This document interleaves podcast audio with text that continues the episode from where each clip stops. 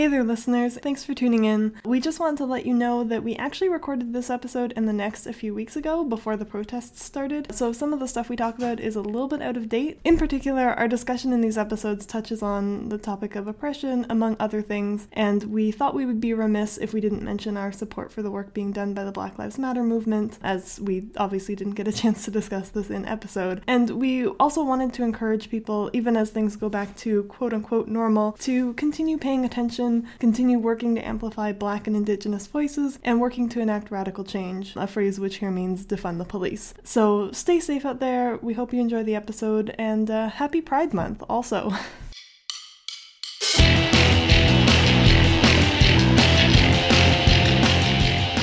Hello, and welcome to the Brodacious Book Club, the podcast where we host a book club. And I haven't read the book. I'm your host, Aaron Rockford, and with me is my good, good bro, the bestest of bros, Matt Thomas. Oh, that's sweet of you. Every episode, we review a new book read by Aaron, discussed with me. I often know nothing or very little about the books discussed, providing a perfect sort of sounding board slash peanut gallery with occasional humorous bent. Basically, if I understand the book by the end of the podcast, so will you. And that means we've done our job. Our goal is basically to help you, the listener, understand the nuances of books and stories without having to read them. Because you're busy. And we get that. Of course, because we'll be diving right into these novels, or in this case, novellas, we just want to issue a bit of a spoiler alert. We're going to be discussing major plot points, characters, developments, stuff like that. So, of course, we might cover some things that you may want to read for yourself. Indeed. And if you don't want spoilers, we absolutely encourage you to read the books beforehand and then come back to us and listen to our summaries to hear our thoughts and get a quick uh, summation. Yes, exactly. And as always, this podcast is meant for for entertainment and possibly comedy, depending on your viewpoint. This is a comedy podcast? Question mark.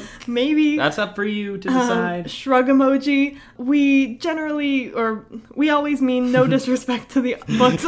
generally, generally no disrespect, but maybe a little bit of disrespect, depending on who we're talking about. We mean no disrespect to the books or the authors discussed, and we encourage you to read the books for yourself. We're not professional critics. We just think that we're funny.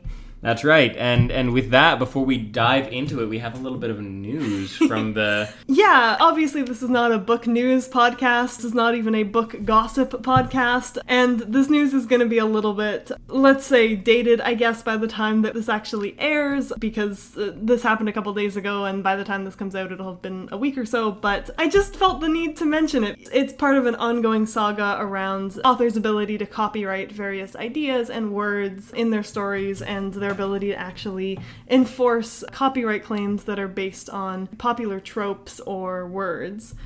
And basically this all comes together in the fact that there was a article published in the New York Times this past week titled A Feud in Wolf Kink Erotica Raises a Deep Legal Question. Oh, jeez. Okay. And I encourage you to read more details about this because we're not going to go into them. Partially because ostensibly this is a family friendly podcast, and also because my father listens to this.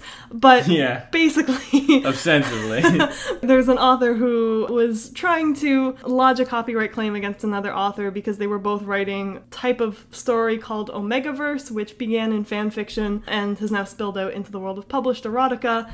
And it's just a little bit wild to be living in 2020 and I felt like we needed to acknowledge that. Isn't it? Isn't it? Does art parody life, or does life parody art? Sorry, did you say the New York Times? It was in the New York Times. That's astonishing. We've made it. We made it to the big leagues, folks. So uh, mark your calendars. I don't know, but in any case, good to know. So now got your finger on the pulse here with the Brodacious Book Club. You're welcome. like I said, read more about it if you're interested. It is kind of an interesting story, and if you if you don't know me, you may not know that I'm just very interested in fandom history and fandom politics. So I find this kind of fascinating to be a, a story about a trope that has crossed over from like slash fiction, like fiction between almost always two male characters, and is now being written in like heterosexual erotica for for some bizarre reason. And again, we're not going to go into the specifics of why this is odd, but please read more about it. There is a New York Times article about it, so this is the world we live in now. New York Times. And with that, I'd also like to point out that Erin happens to be one of the leading experts on slash fiction. so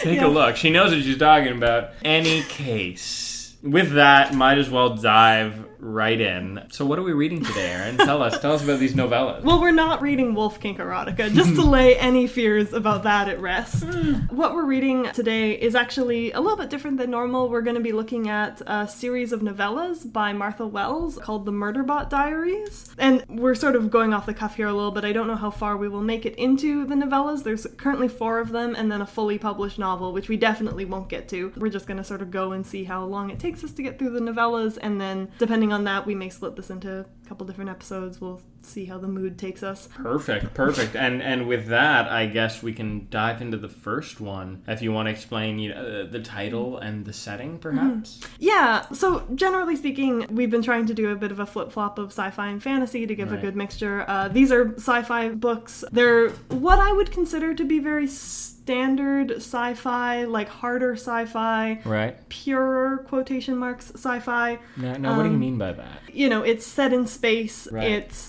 dealing with semi realistic technology, as opposed to some of the other science fiction stories we've talked about, which have been like Wanderers, which is a science fiction novel, Right. but very much set in the modern world, and Gideon the Ninth, which is, of course, more concerned with magic maybe than anything else. Right. Um, special place. It's yes. close to my heart.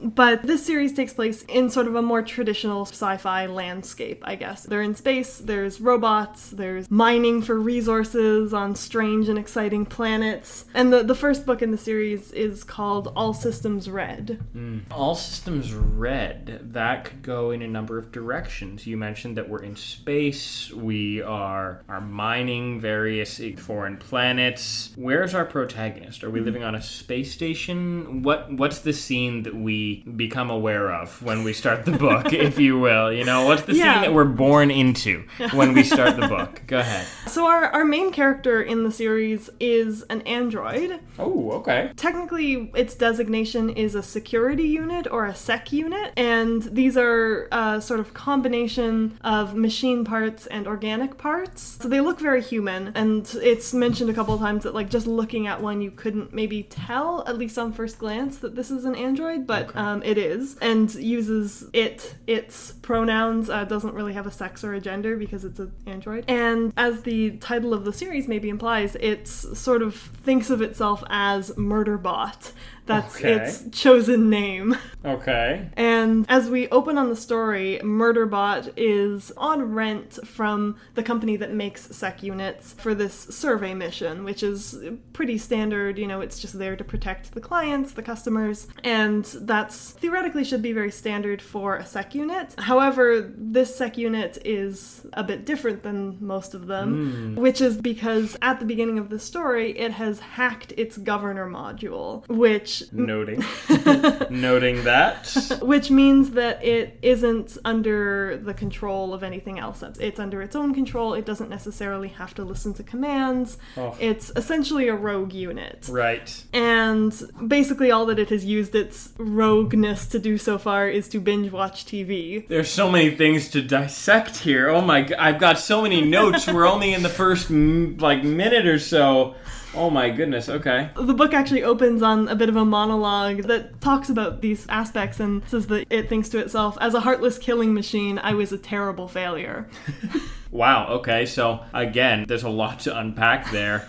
I'm kind of furiously jotting down notes and starring things to come back to at the end when we're discussing overall themes. But but please, I don't want to derail you. So why don't you go on and, and dive us right into the story and, and how our protagonist develops? We learn really early on that when it hacked its governor module, there was an incident related to that where it killed some humans, but its memory was wiped. So it doesn't know what exactly happened, either to have led it to kill the humans or to have hacked its governor module. It doesn't know why any of those things happened. It's just its memory was wiped and now it's back to business as usual, essentially, except that nobody knows it's essentially gone rogue, at least internally. And like I said, it's on rent as security for this survey mission. It doesn't seem like a very good security guard if it's on rent for a particular security mission and it's been spending its time watching television because of its newfound free will. you uh, care to unpack that? So far, it hasn't been needed, but as the story opens, there's an attack by some alien monsters. They're referred to as hostiles. Sure. And so it does it does get to launch into action, and it saves two of the survey team members from being killed by this monster. Does so pretty effectively. Takes a little bit of damage, but does save the two team members. And one of them, it has to sort of soothe out of a state of shock mm. to sort of give comfort, which comes very awkwardly to it because it's a robot. Indeed. And in the process of this, it ends up walking around without its helmet on, which means that the crew members get a very good look at it, which is kind of disconcerting for them because, like I said earlier, it looks very human. And people are kind of uncomfortable with this, and it's sort of this uncomfortable thing where they know that it's technically a killing machine and it knows that they know that, but also they're sort of not sure how to interact with it. And the fact that it did save a couple of them is nice, but it, it sort of operates in this very uncomfortable state of being where it is not quite a person in their eyes,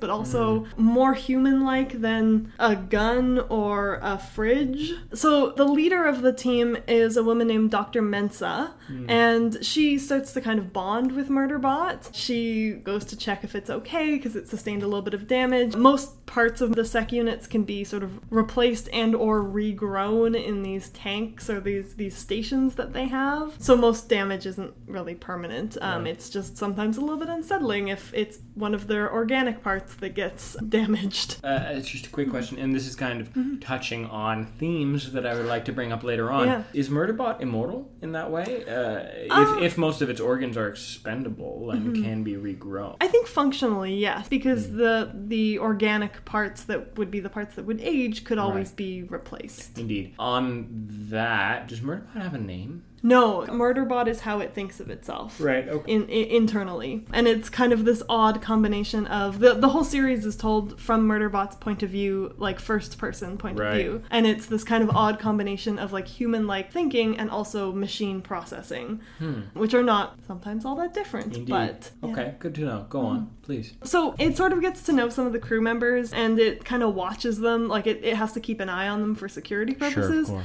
But it finds actually interacting with them to be highly anxiety provoking mm. versus just watching them. Yeah. and it's kind of fun that the, the norm in this group is like queer polyamory, which Oh. is kind of a neat detail. Like Super neat detail. yeah, like we, we get I think Mensah has like a couple of partners and some children with each of them, Huh. which is just it, it's not plot relevant, but I think it's a fun detail. Oh, the future is friendly. yeah, exactly. Don't sue me, And- Geico.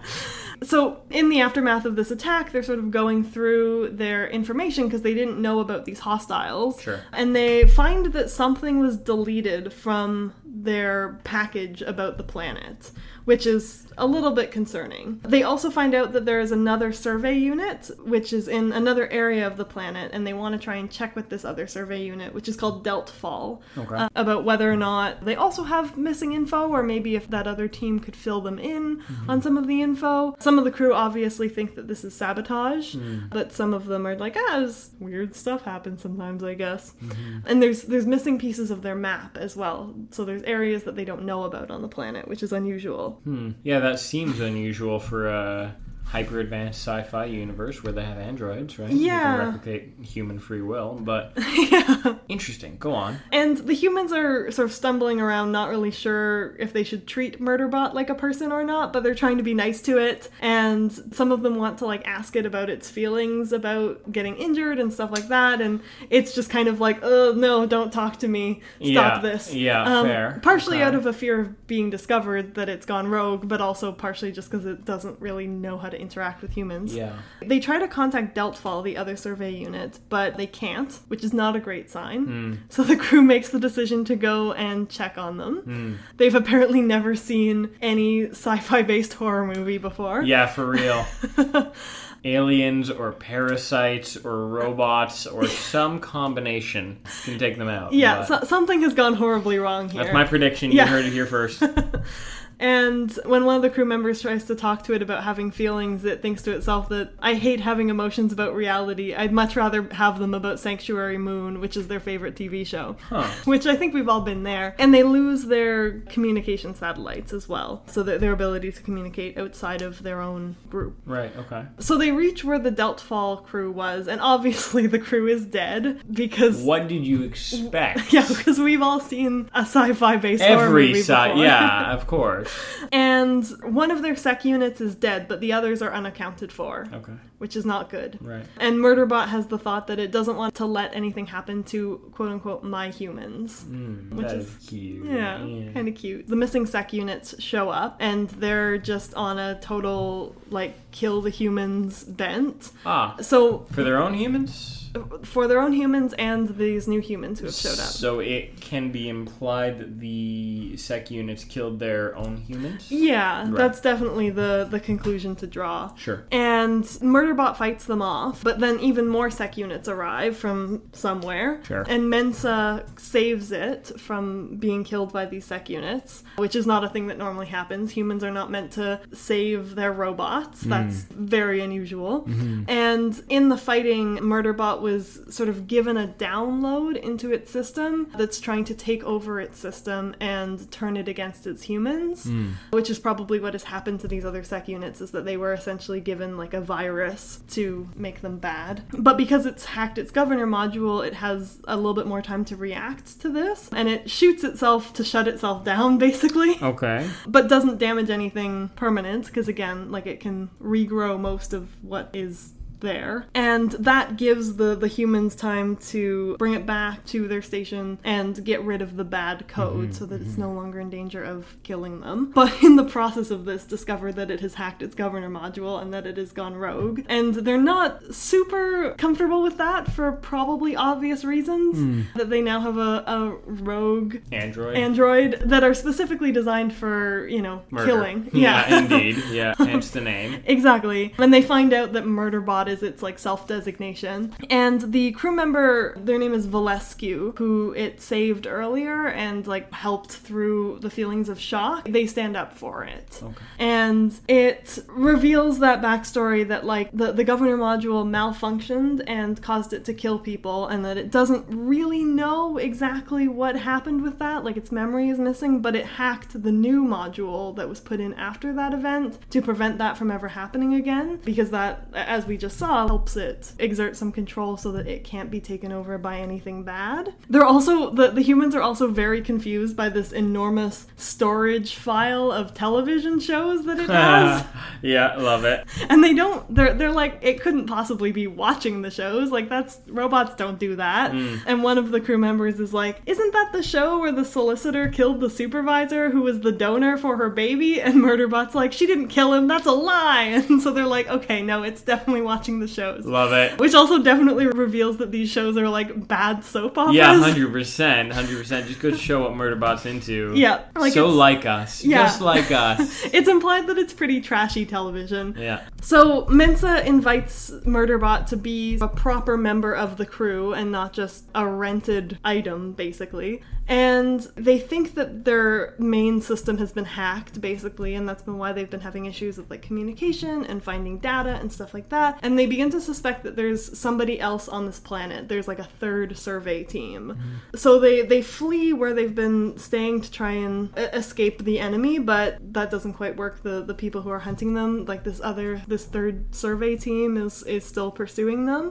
Mm-hmm. Mensah wants the crew to try and see Murderbot as a person, encourages Murderbot to show its face, which it's not the most comfortable with. And Murderbot learns in the process of this that Mensah is basically the elected leader of like her planet's political body. Um, Ah. yeah. Okay. It's called the Preservation Alliance or Preservation. This I think it's maybe a combination of a couple different planets, but Right. she's a political leader. That's a pretty key fact of like world building. Yeah, yeah.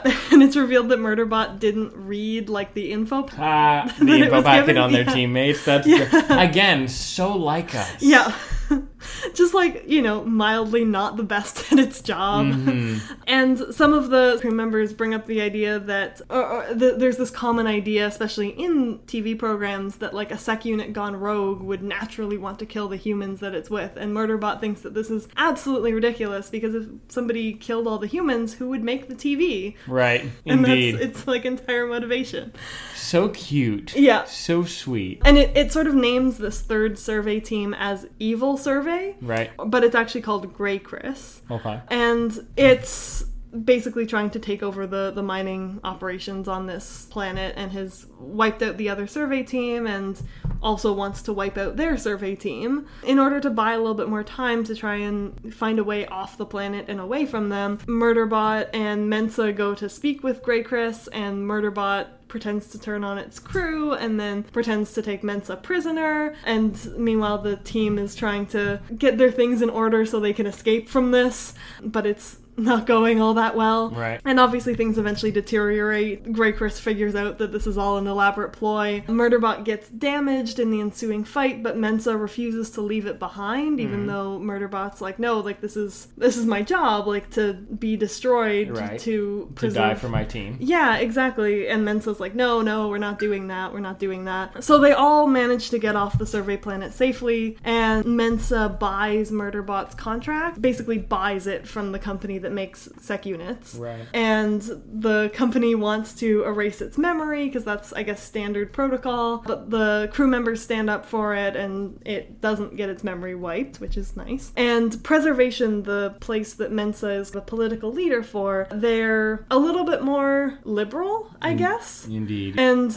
so they they are more inclined to view sec units as people or at least as having the potential to be people. So in preservation, Murderbot could be a free agent more easily than in a lot of other places. And Mensah says, you know, stay with me, like I'll help you, I'll take care of you, like we can figure this out. And despite the fact that Mensah is Murderbot's favorite human, it decides that it wants to leave and to try and explore on its own. Uh, so without telling the others, it gets in a shuttle and takes off. And that's where we leave the first novella. Ah, okay. So, by the end of the first novella, Murderbot has taken off to explore the galaxy on its own, essentially abandoning its crew, but making the very human and and self-motivated decision uh, to, to explore. And that kind of underpins all of what I wanted to discuss as far as themes. What were you thinking earlier? Well, very clearly, this story is is meant to meant to play on the humanity of of mm-hmm. Murderbot and what it means to be human, right? In that Murderbot has broken its Governor module. governor module. Please, thank you. Yes, and therefore has mm-hmm. free will, more or less. Makes very human decisions to procrastinate, to not read its Yeah. reports, to watch TVs. Given that they're an android, what what are your thoughts on this? What are your thoughts on the commentaries in this novella about free will and mm-hmm. about humanity and about the nature of the human condition? Just starting off with an easy one, yeah. big question. Um, sorry. Um, yeah, and I mean, you know, we're, we're only on like book one, mm. but yeah, it, it's interesting how human Murderbot is because it's very recognizably, you know, it, it has anxiety, it mm-hmm. feels very awkward in a lot of social situations, it loves mm-hmm. TV, it has a lot of very human like qualities, but it also has some of those like machine instincts and like machine ways of thinking at sometimes, mm. and it's it's not content at the end of the story to just follow Mensah. It wants to kind of make its own way, hmm. which and it part of that is explained that it doesn't want to live a life where people are making decisions for it. right. It wants to be the master of its own life. Interesting. Okay, you, you raise a couple of couple of points that I wanted to touch on. One, perhaps Murderbot feels more comfortable engaging with TV Mm-hmm. as a as a media as opposed to engaging with reality and engaging with actual humans because it feels as though it can read people on television more accurately than people in reality. As you said, it gets social anxiety interacting mm-hmm. with people. What are your thoughts on that? Yes, no. Yeah, no, I think that's true, and I don't I don't know if it was intended to be sort of coded as any specific kind of like I don't know if it's meant to specifically mirror like exactly the diagnosis of social anxiety or even like, you know, autism spectrum or something like that in the ways that it feels a lot more comfortable in the world of fiction mm-hmm. and interacting with the idea of humans more mm-hmm. than the actual fact of humans. Mm-hmm. But, you know, I think those parallels are definitely there. Well, and and with that, you you touch on the fact of humans. For me, the human condition is defined as as finite. Mm-hmm. We are living to die, e- essentially. Humans are mortal. Yeah. That is the human condition, and Murderbot is not. Yeah. What are your thoughts on that? And what are your thoughts on Martha Wells painting Murderbot as kind of humanoid and human esque Mm-hmm. while being able to live forever? Is is Murderbot truly alive without being able to die? I mean, Murderbot can technically die. Like something could happen to its main processors that would destroy its memory or just destroy its ability to be what it is. And to what extent that could be repaired is a larger question. I mean, I guess of what makes us human. Like mm. if like there, there's something i guess essential about the way it processes stuff that makes it murderbot like there is a personality there that could be wiped out even if like maybe the body was repaired. Mm-hmm. I don't know how how exactly closely a one-to-one comparison that is to like a human concept of like a a soul or a mind or something like that but so it's not perfectly immortal like there is it could be damaged beyond repair Right. but it, it is definitely more immortal than the average human mm, Right. person. And yeah, I think that that must automatically create some imbalances in the mm-hmm. human robot relationships. Indeed, yeah. okay, now now on that, you also mentioned that personality is there. Mm-hmm. That Murderbot is an individual with a personality mm-hmm. that has the capacity to be lost, mm-hmm. even if all of the physical components of Murderbot are replaced. Now, to you, is that personality the defining element of what it means to be human? Is that the soul? Is that consciousness or is that humanity itself? And and I guess the main question which I have been tiptoeing around is do you believe that Murderbot is functionally human? Yeah, I think I mean it becomes a bit complicated, and the the use of human is maybe a a term that I would challenge a little bit. Like I think Murderbot is definitely a person, um, but to what extent a person has to be human, I think is maybe the a, a bigger question, um, and one in which it becomes very complicated because Indeed. and as I think it goes on, like, and we'll we'll maybe talk about this more as we go on too. Of like, because Murderbot does continue to develop and have thoughts about its own Self. place, Right, yeah. place in the world, in space. But I guess to answer your question, yeah, like I I do think it's a person. Is a person and human one to one? Like, are those synonyms? I don't know that they are. Hmm. You raise an interesting point, and and I apologize for all of the massively large questions that I'm lobbing your way. That's I, okay. It is all because of the themes brought forward by Martha Wells, so blame Yeah. her, not me. Okay. All respect to Martha Wells for her excellent work. We'd love to have you on the show, but in any, just had to put in that casual plug. Yeah, in any well. case, it sounds like for you, the human condition. Mm. is defined as more of a consciousness and awareness, and I think, therefore, I am approach to humanity. Yeah, and I mean, this is maybe a broader, like, philosophical question in a lot Oh, it of certainly ways. is. It certainly is. But yeah, I mean, I think that, and again, maybe this is a, a bigger question about personhood, but, and there was a really good conversation about this on the Magnus Archives, which is a podcast I really like, Hmm. in a Q&A session where they were discussing what is people in the context of what you can eat. And Oh, curious. Interesting. it's a humorous conversation and i think it ended up with the resolution that like i I forget even what the one host's views were but he had a very specific criteria of like what is people and it included like dolphins and stuff which does make some degree of sense to me but anyway that's almost going off topic i apologize Um, no, I, that's to that. I will say before we hop on to the next novella, I will say that as soon as you started discussing that that there's this other podcast, speculative fiction podcast that explores what it means to be humans, or at least it, it did explore. I was going to make the point of, well, that's what fiction's all about, right? Making Yeah. us question what it means to be human and question our own reality when analyzing uh, these Mm-hmm. fictitious realities until you had to tack on in the context of what to eat. You know, that's the fact that humans are also meat, technically, and the it's a horror podcast. Maybe I should have specified that a little bit earlier. right. Um, so anyway, somebody asked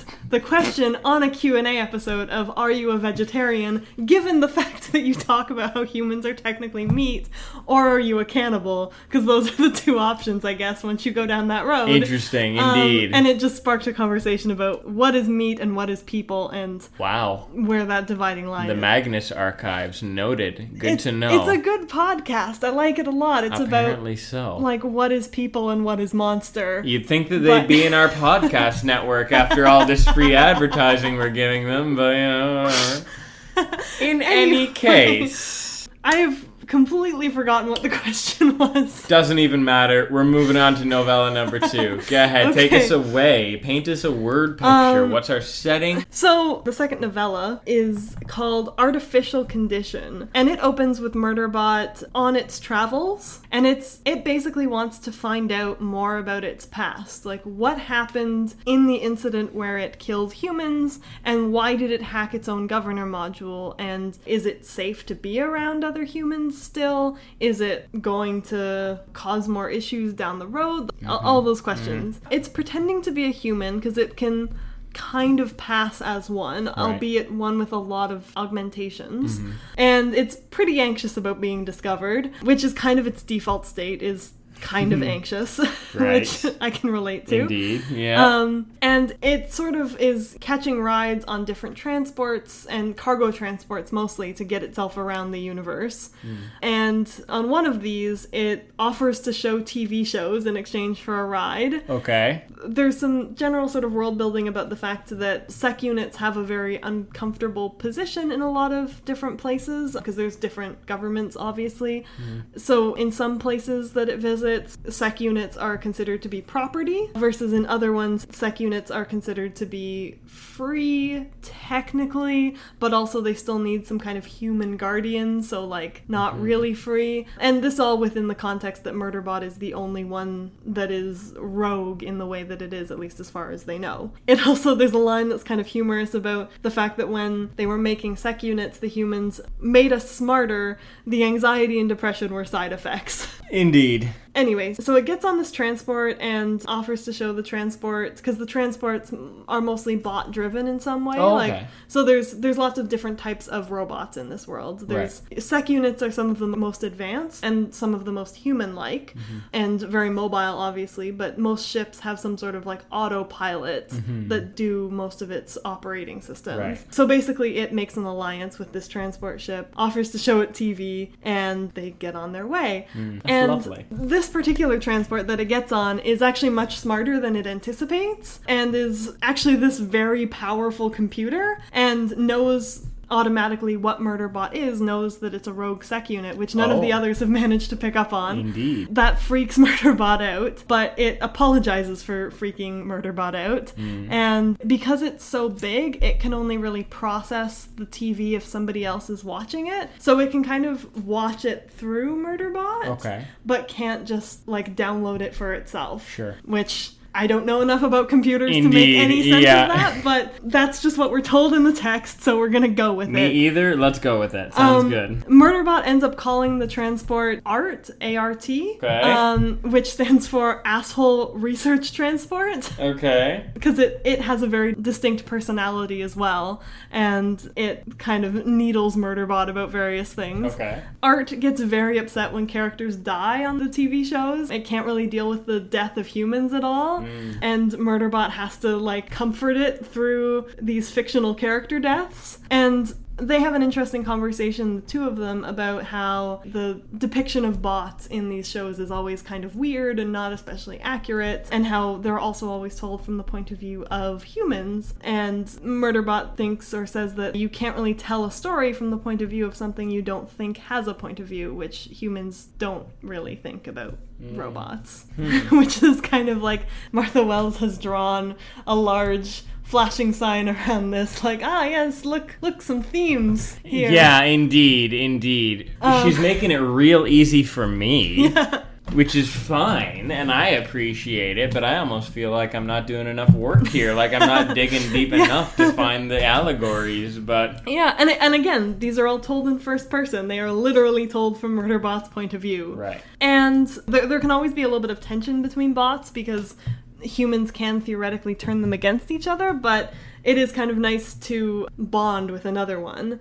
And Murderbot is wondering through all this if, in regards to this incident that happened, if it killed people because it, the governor module failed, or if it was hacked to kill people or if it hacked itself in order to kill people. Hmm. Because it doesn't it doesn't have memory of that. Right. Meanwhile, Art helps Murderbot to alter its appearance a little bit. Because again, Art has these superior computers. It's able to like program Murderbot's body to like grow a little bit taller and change its facial features. Again, don't ask me how any of this works on a technical level, but all all sec units maybe not look exactly the same, but all fit the same like body type and general proportions. So this mm-hmm. will help it pass through any kind of sensors that would be specifically trying to find a sec unit because other than that like it looks like a human and art also helps it work through some of these questions about the murder incident and help to like form a plan of not quite a plan of attack which is the word i was going for but you know a, a plan of how to properly investigate this Right, because totally. art is like i said it's a research transport so Mm-hmm. it knows more about how to conduct a proper investigation Mm-hmm. so the planet that it did a murder on I like your way of describing that. the the way it ends up getting down there because it eventually has to find a way of getting to a planet that isn't just catching a ride on a random cargo ship Right, right. it pretends to be a security consultant like a human security consultant Oh, okay. and gets hired on by this group that are trying to retrieve some data there's sort of a subplot around this data that's not maybe the most important and as they're you know going down to the planet murderbot and these three humans something attacks the ship that they're in. It kills the bot pilot of this one random shuttle so basically tries to attack these humans like tries to kill them. But art is sort of hovering art is a large ship and is kind of hovering in the Sure. in the background and it manages to kind of go through murderbot and take over control of the shuttle mm-hmm. and land it safely so that the humans don't die. Okay, well that's nice. yeah and it's it's invest in helping murderbot figure all this out So interesting. yeah. Hmm. And Murderbot tries to get its employers to abandon this mission. It's like, clearly somebody's trying to kill you. Just leave this planet. Like, give up on this data you're trying to find. Something doesn't want you to find it. But they're humans and they're silly and irrational, so they choose to press on Indeed. and it decides to keep helping them. So the the group meets with the person who has their data, who is named Tlacey. Sure, allowed to go with that one. I see your confusion. Why not? Tlacey has something called a comfort unit. Hmm. Yeah, you're giving me a look. Comfort unit. Yeah, also known as a sex bot. Right. Okay, good. Yeah, we're on the same page here. Yeah, and comfort units are built very similarly to sec unit in that they are both they're both android and organic. yeah, 'Cause- very advanced, I'm sure. Yeah, Hmm. and obviously comfort units don't have weapons because that would be weird. I mean, I guess maybe some I people was are gonna say, that. don't kink shame, don't kink shame. So, so comfort units don't really have much combat capabilities, Sure. but in terms of general build, they're very similar to sec units. And it notices Murderbot and recognizes what it is. right. So the group meets with Tlacey, who sticks some bodyguards on them, basically. Murderbot beats up the would-be attackers, and this is enough to convince these humans that, yes, Tlacey is trying to kill them. They should probably get out while they can. The data mm-hmm. they're trying to find is not that important. So they decide to head back off-planet. Sure. But Murderbot stays because it's still trying to investigate, and it goes to the place where it killed some people, which is called the Ganaka Pit, and it's sort of all, you know, taped off because it's a crime scene, I guess. And it has some very misgiving feelings about going in, and it has to remind itself that the terrible thing that happened was itself, which doesn't help. And it does some investigating in this sort of abandoned station and finds that there was some kind of sabotage that ended up hacking the sec units, which is what was the thing that made it kill these people. Mm-hmm. And it also finds out that there were some comfort units in the station and that they were confused about what was happening but tried to stop the fighting. And it's kind of touched by this fact that these bots that are designed for a fairly specific purpose but were driven by fear and concern for their humans and the other sec units that they basically got themselves killed trying to help the situation. And Murderbot emerges back out of the, the Ganaka pit and finds uh, one of its employers, whose name is Tapan, who is still on the planet trying to chase a lead, and Murderbot sort of unhappily takes her under its wing. It's still very anxious about interacting with humans, especially now that they could theoretically figure out that it is not actually just an augmented human and in reality a terrifying Murderbot. Right. There's also a really sweet scene where Murderbot is feeling very anxious and Art plays the Sanctuary Moon theme for it, the theme from its favorite That's TV show. nice. Yeah, to like help it calm down. How cute. It's really adorable. Love Um, in the age of I, I don't even know, right? Robots? Mm. Sure. So, so the sex bot comes to speak to Murderbot, the one that was working for Tlacey, or is owned by Tlacey, I guess, probably technically. Right. and says that it knows Murderbot has a hacked governor module. The sex bot is like, you know, we could kill all the humans, and Murderbot's like, no way would another bot say this to me. Clearly, this is like pre-programmed information from Tlacey,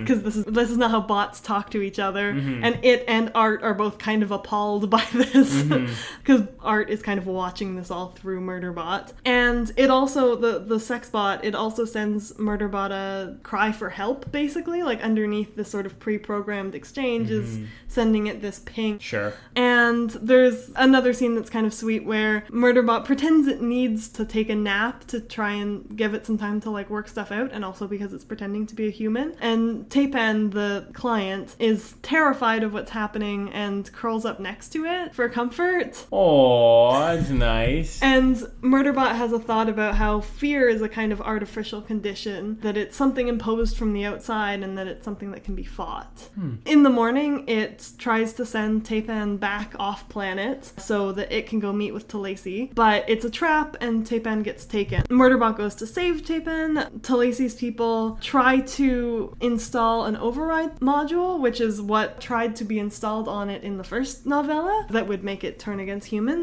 But one of the changes that Art made while they were playing with Murderbot's physicality, for lack of a better word, was that Art disabled its port. So it, it disabled the place where you would install that kind of thing. So, you, like, its governor module can now never be fixed, hmm. and also it can't get hacked basically in hmm. any way anymore. Okay. That's all off the table. Outstanding. Yeah, which is which is nice. So that doesn't for Murderbot. yeah, so so it doesn't have to worry about going murdery again, unintentionally at least. I was gonna say, yeah. and Tlacey reveals that she knows about the Ganaka pit incident and wants to own, I guess, Murderbot. And before Tlacey can really try anything else, Art manages to get into the ship's system that Tlacey is on, take it over, and then Murderbot is able to actually take out all of the people there, including Tlacey. Tapan gets shot in the process, but they get her back to Art, and it has a med system that mm-hmm. fixes her, saves her mm-hmm. life. And Murderbot also rescues the comfort unit,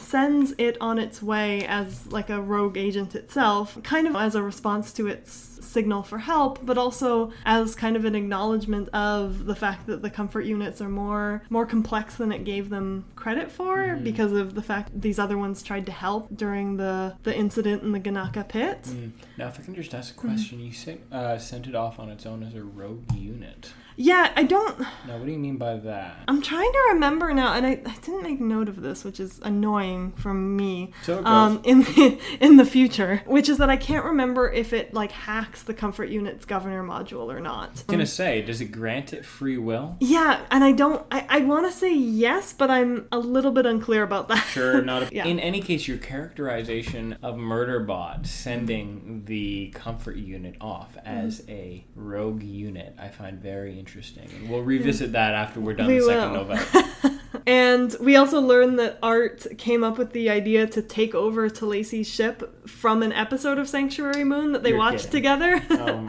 so it's like getting strategy from these TV shows Mm-hmm, now. And Murderbot gets paid for a job well done, which is the first time this has ever happened. Because you don't pay robots usually. And reunites with the, the three humans that, that it saved. And also, maybe they're all lovers. It's a little bit unclear about if they're just coworkers or if they're also in a relationship, but that's Little column A, little column B. yeah, it's kind of irrelevant. Murderbot says goodbye to Art because they have to go their separate directions. Oh, like Art, sad. Art still has a, a mission to complete. Like Yeah. has a direction it needs to go. And Murderbot has decided that it wants to continue to investigate GrayCris, which was the organization from the first book. Mm-hmm. Indeed. And it wants to know a little bit more about these sec unit hacking things that it's putting out there. And the story ends with it getting on a new, new cargo transport and going off to its next adventure. Hmm. Interesting. Okay. So I'd be very curious to hear what you thought were sort of the themes mm-hmm. of this novella as opposed to the last one, mm-hmm. which I thought the themes of the last one were mostly focused around uh, humanity, mm-hmm. free will, and I think you're kind of of the same mind. Mm. But regarding this one, I'm, I'm very curious to hear what your thoughts are, and then I'll share mine right Okay. after.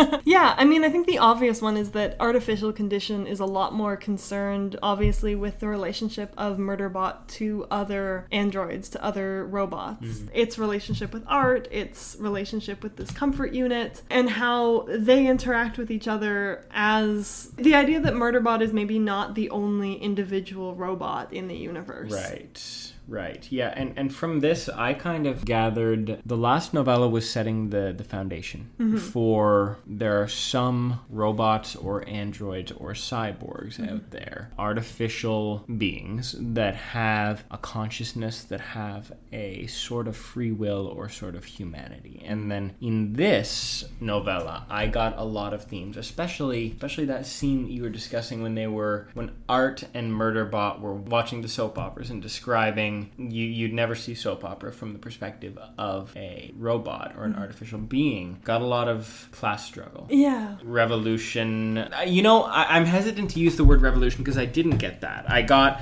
oppression, mm-hmm. I got class struggle, and I got a changing of perspectives or, or new perspectives, presenting new perspectives. And then it wasn't until later on mm-hmm. when I, I found the first half of the second novella, I was stopping myself and saying, no, there's, there's no revolution. They're just discussing the oppression that they're all inherently facing until you got to the end when there was a little bit of revolution and there was a little bit of Murderbot creating free agents to send out there and perhaps spur on greater, I don't know, revolutions or, or awakenings for artificial beings. I just found it very interesting. I find that I find that Martha Wells is really playing on some essential themes that come along with humanity and mm-hmm. kind of imposing them on these robots or artificial or mm-hmm. inhuman subjects in order to kind of turn our mm-hmm. perspectives. Like I said, new perspectives, right? so Yeah. that's kind of what I got from the second novella. Yeah, no, I, I would agree completely. And I, I don't think that the the robots in the story are meant to be specifically analogous to any one group of people. Indeed. But I think it would be odd to ignore the idea of like who gets to have a point of view in the context of like marginalized groups and how historically, yeah, lots of them have been considered to not have a point of view. Bingo. And like you were saying about the question of oppression, and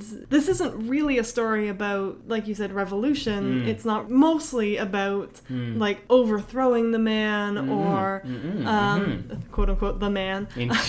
Or, or trying to take over humanity. Like it's pretty clear that they don't want that, Indeed. and that they have a lot of positive feelings They're towards humans. altruistic. Yeah, and also who would make the TV? That's right. I think there's at one point a line, and I don't remember which of the novellas it's in, but I think there's a line at one point that robots would probably make bad television, like they wouldn't be able to make good television. Yeah. So that's why they need the humans. But even like with so far, both of the stories have been at least in part about Murderbot adopting some humans for a little while. Indeed, yeah, yeah. No, it's it's not it's not so much revolutionary in this sort of violent overthrow of all humans, mm-hmm. not at all, but revolutionary in that this story, these two novellas at least, have presented the journey of a synthetic being becoming aware, understanding that with that awareness there comes inherent rights perhaps maybe that's a stretch but realizing that there's something more that they don't have. Mm-hmm. With that phrase about how you would never see a television show produced from the perspective of the robots and their understanding of just the, the themes of oppression that recur throughout with the comfort bot for example being forced to say those things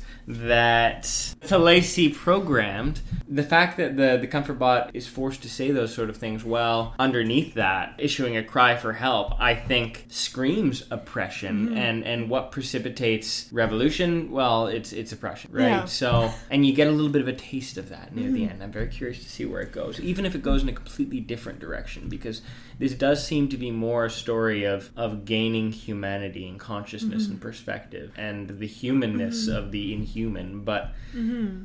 Still. Yeah, I think, and you know, again, we have we have two more stories left in this novella, and then a novel as well, which uh, again we definitely not going to get to. But so far, as far as I've read, which I haven't read the novel yet, it's, it's more a discussion of identity mm. and what it means to be a person. Mm. And you know, obviously, those questions go along with historical questions of oppression because mm-hmm. who is considered a person has been a very political issue over the mm-hmm. years. Mm-hmm. But it's more in a philosophical sense, I think, in a lot of this. Fair. And and to that, I want to I want to make clear that I'm not I'm not comparing the the robots hmm. or the artificial life forms. I'm not saying that there is an allegory there Yeah. and that Martha Wells is trying to compare them to a marginalized group in today's world or in the historical world, but that she's playing on these kind of constant themes throughout history and these this constant human hmm. struggle for identity and Yeah. recognition of that identity in in spite of oppression. That's kind of what this story is to me. Mm-hmm. At least thus far, and I can't wait to see where it goes next. So, looking at the time, it seems like we're running a little bit long for this episode, as I kind of thought we might be. So, we're actually going to cap this here, and we're going to pick this up again in two weeks for our next episode with the next two novels or novellas in the Murderbot series Rogue Protocol and Exit Strategy. If you've enjoyed listening, and presumably you have since you made it all the way to the end,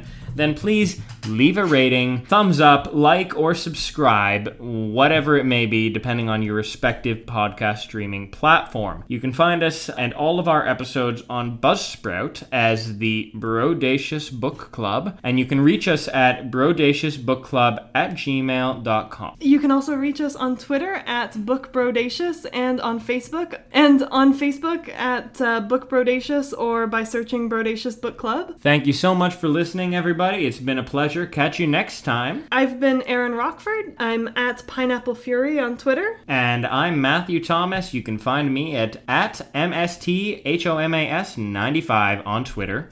That dance you're doing. Yeah. It's a good dance. Thanks again for listening, and we'll catch you on the flippity flop. Catch you on the flippity flop. That's right.